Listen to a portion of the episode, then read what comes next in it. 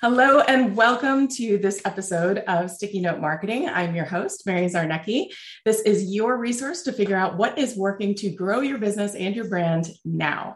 And today I am super excited to bring another special guest. I've got Andrew Ryder with me here today, and he has some amazing tips for those of you who uh, may be challenged by or struggling with how to create content that your audience actually wants to read and that will generate sales and profits for your company. So, thank you, Andrew, so much for joining us today. Yeah, thanks, Mary, for having me. I'm excited to be here. So, if anyone hasn't met Andrew already, he is a content marketing strategist and copywriter, and he's been helping coaches and course creators to grow and keep, which is very important, a engaged audience, create content faster, and never run out of ideas. So tell tell us more, Andrew, about how did you end up as a copywriter and and working on content strategy? I I started out and I really made every mistake that you could possibly make in business. I think a, a lot of us sort of go down the entrepreneurial rabbit hole, and I, I got to this point where business and entrepreneurship really ruined my life.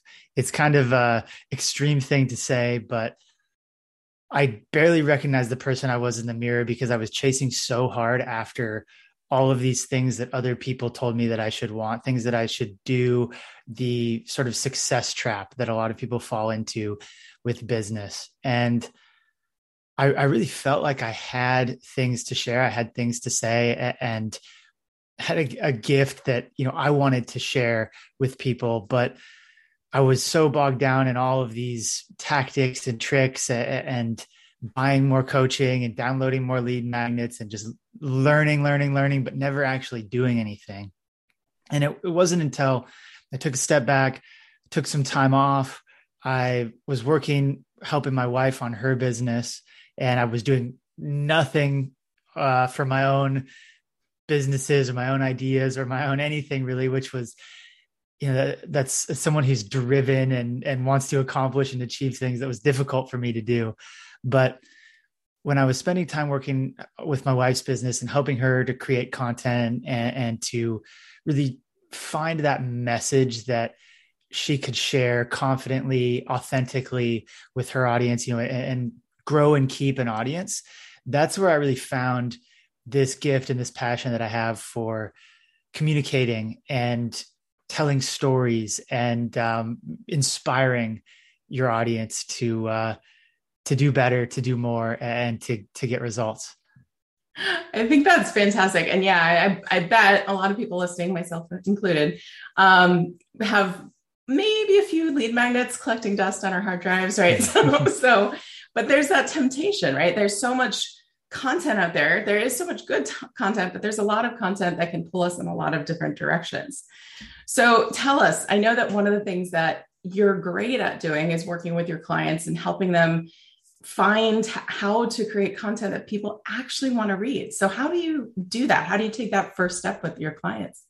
Yeah, you know, I, I like to start here because it's a really important reminder that with all these tactics and all of these headline tips and tricks and things that you can do. There's so many things you could do. Like you said, you know, there's so much content out there. There's so many ideas. A lot of it is good, but we need to just stick with one thing and really learn it and master it. And, then you can move on to the next thing. And, and so I like to say, you create content that y- your audience enjoys reading because that's really when you just boil it all down to what you're trying to do that's the thing that makes it so much easier.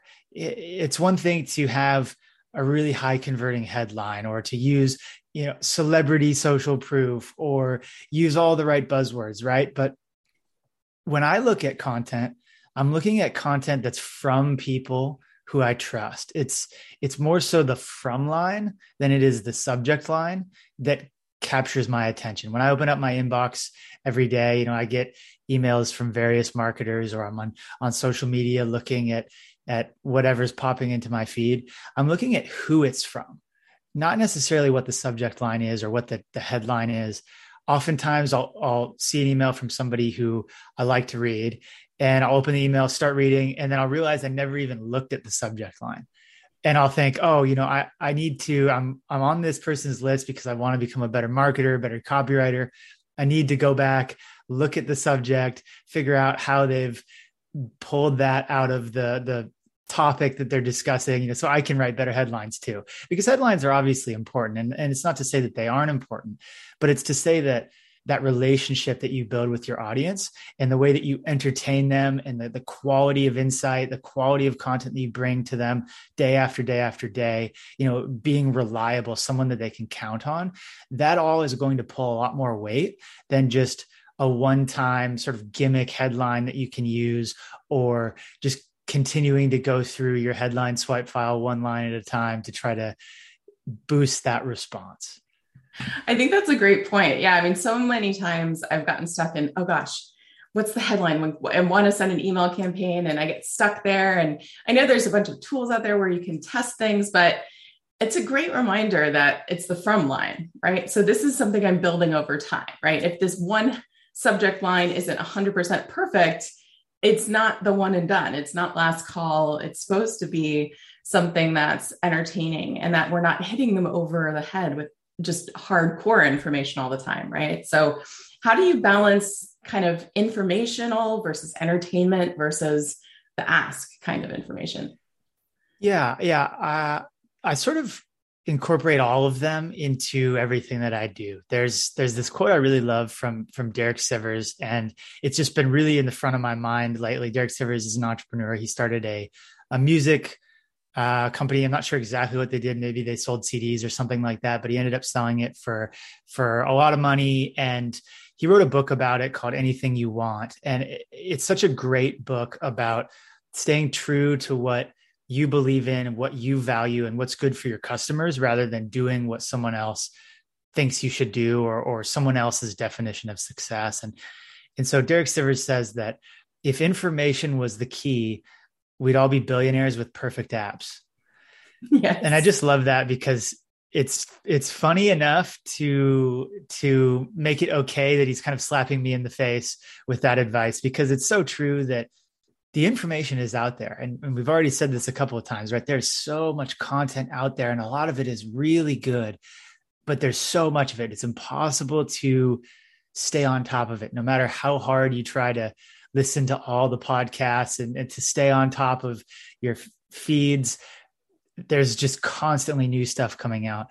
But it's important to remember that you probably already know what to do at least at a at a baseline level. You know you can always learn more. You can always improve. You know you can always learn to write better headlines better tell better stories whatever it is if you're if you're trying to create content. But you know what to do you know what you need to do what you really need is the inspiration and, and the dedication the consistency to be going out and doing it every single day if we were robots it wouldn't be a problem to just oh time to write a piece of content and I've got an idea and just crank it out and you're done, right? But there's so much emotion mm-hmm. that goes into it and that's part of what makes it good. That's part of what makes it you and not someone else is all the emotion that goes into it. So it's a double-edged sword in that sense that the same things that are holding you back, the the self-doubt,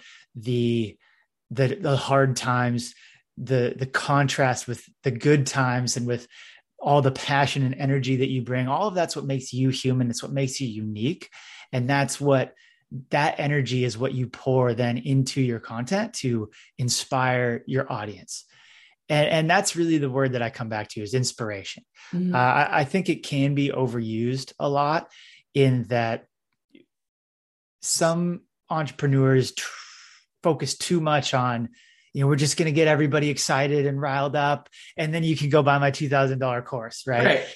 there's you know um but that inspiration is valuable. It's it is important because without that inspiration you're sort of just going to be floating around from one thing to the next but never really directing your energy into one thing and and seeing real progress on that thing. So the way the way that I like to break this down is because um, you were also talking about uh, like a call to action or something at the end of your content is I like to tell stories that will have a moral of the story. You know, a lot of storytelling experts will say, you know, you just need to have like these amazing stories. You got to go uh, live on the beach in in uh, Thailand or something and have this Instagrammable life. Or you if only we could all do that, right? exactly, right. But most, you know, most entrepreneurs are sitting in their office, like we were talking about before we started recording. It's dark, it's dreary, it's rainy, and we're just working, right? Yeah. That's that's what we do, and we love it but it's not the flashy type of stories that you see a lot of the gurus posting and a lot of the things that are getting attention.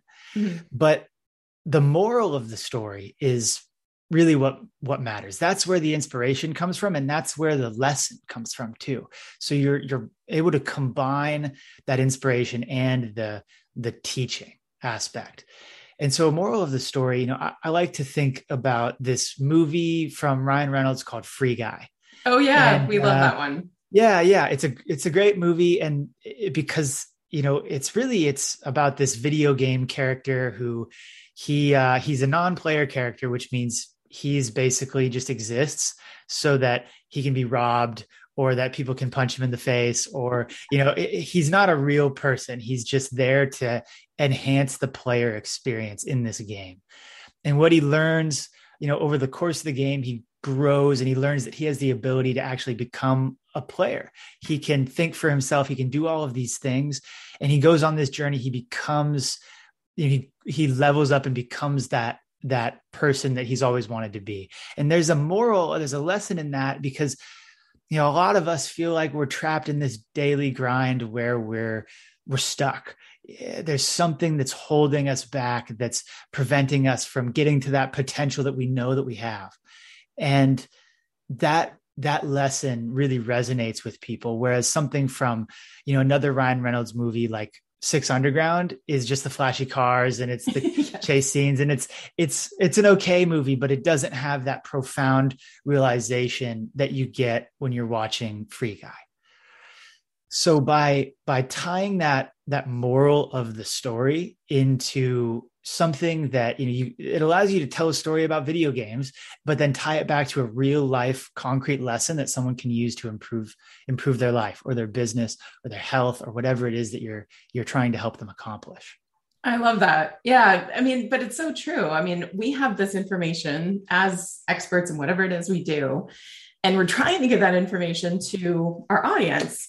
But without that inspiration without that kind of moral of the story to get them excited about why do you even want to get to this you know the after picture right? Why, why do you want to get to the goal that you're headed to? And reminds them of that. They're not going to even want the information right? So it's kind of like you were saying the moral of the story is what gets them excited about it that reminds them that oh there is a better thing out there right? There is this transformation that you can go through so I think that's yeah. a great example. Yeah, that's right. And it's also what gets me excited about telling these stories. You know, it gets me pumped up when I'm sitting there watching watching the TV show or the movie or whatever, and I see a moral that I can then tie back to my business. I'm mm-hmm. like, oh, this is so awesome. And I'm taking down a note on the side while we're watching TV because you know that's what gets me excited and fired up to sit down every morning and to write something. Well, I know you're a movie buff like me, so a movie fan like me. so I know you also have a Ron Burgundy branding secret. Would you I, mind sharing that with yeah. the with the crew here? I haven't watched Anchorman in such a long time, but it's you know it's just such an iconic movie. And this character Ron Burgundy is you know is played by Will Ferrell, and he's so eccentric. He's so unique, and all of these things. He has all these one-liners in the film that that people love to quote like you know I, I have many leather bound books. My apartment smells of rich mahogany right? Th- things like that that are just strange to say but he has such a unique personal brand. And when you look at at his personal brand from you know when you look at the movie from a personal branding perspective his his ability to go in and, and to tell the news you know everyone wants to hear the news from him. And at the end of every uh, at the end of every cast, every newscast, he says, you know, you stay classy, San Diego, and that's his thing, right? And it would be so odd to hear some other newscaster close out their broadcast by saying, "You stay classy, San Diego," right? Everyone would immediately notice that that was they were just ripping off Ron Burgundy, and that's a that's a lesson that's a reminder that i like to take into personal branding and in business in general because there's so many so many people are just taking lessons that they've learned from someone else and that person probably learned them from another person and they just keep getting recycled and passed around and and i mean a lot of times it's hard to know where they come from a lot of these marketing type things come from a lot of old school direct response copywriters or mm-hmm. marketers you know from the old days but a lot of people don't even know that these people exist they just know it second third or fourth hand from mm-hmm. from people they've listened to but it's a, just a reminder to me that to stay authentic to who I am and to share the messages that that I believe in. I I, I saw this. It's been a while now since I saw this, but um, you might have heard of Sam Ovens. He's a he's a pretty well known. Um, he helps coaches and course creators and experts, you know, create course businesses. And mm-hmm. he has this video where he used to live in this high rise in New York City, and he's wearing this like blue suit, like something you would see Ron Burgundy wear. and that, that that's why it made me think of this. And he's talking about how he started his business. And so a couple, uh, maybe a couple months or a couple weeks after I saw that video, I saw a video from another sort of consulting expert.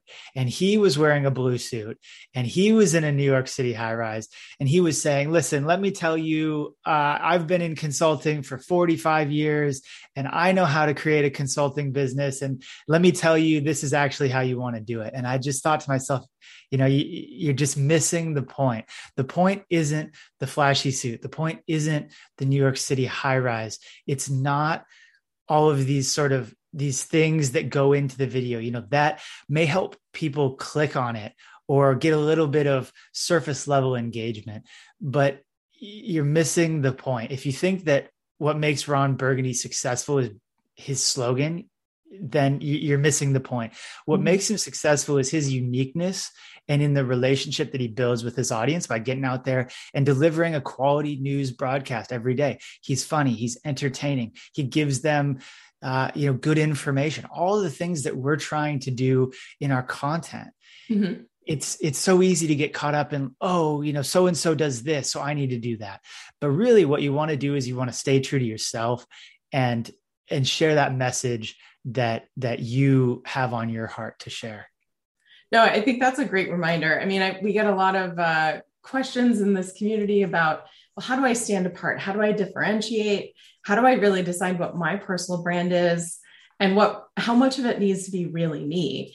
And you know, obviously it depends. If you have a brand that you're supporting that's not a personal brand, yeah, I mean, you can bring aspects of your personality into it, but for so many course creators and coaches and consultants, we are the brand. And so it's going to be really important to you know make sure that personality comes through like you said i mean Ron Burgundy has a very specific personality. It's memorable, it's unique, it stands apart. And I love that example you gave of, you know, two kind of coaches, consultants that, you know, were using a lot of the same backdrop. And unless it was really meaningful to them, right? Did you grow up in New York? Did you always live in a high rise? Or is this just like a badge value of, you know, some signaling of this being, you know, high end or or you know i'm i'm highly successful. Mm-hmm. It would be more impactful to me to actually see you in a space that was meaningful to you right? That, that was differentiated. So i think that's a really great example. Thanks andrew for sharing that. Yeah yeah. And you know you know yeah you're absolutely right about uh, everything you just said. And, and it's not to say that you shouldn't wear fancy suits. It's to say that you know you should just you should be yourself and yeah. not don't try to be somebody else. Being yes. yourself is the best advantage that you have. A hundred percent.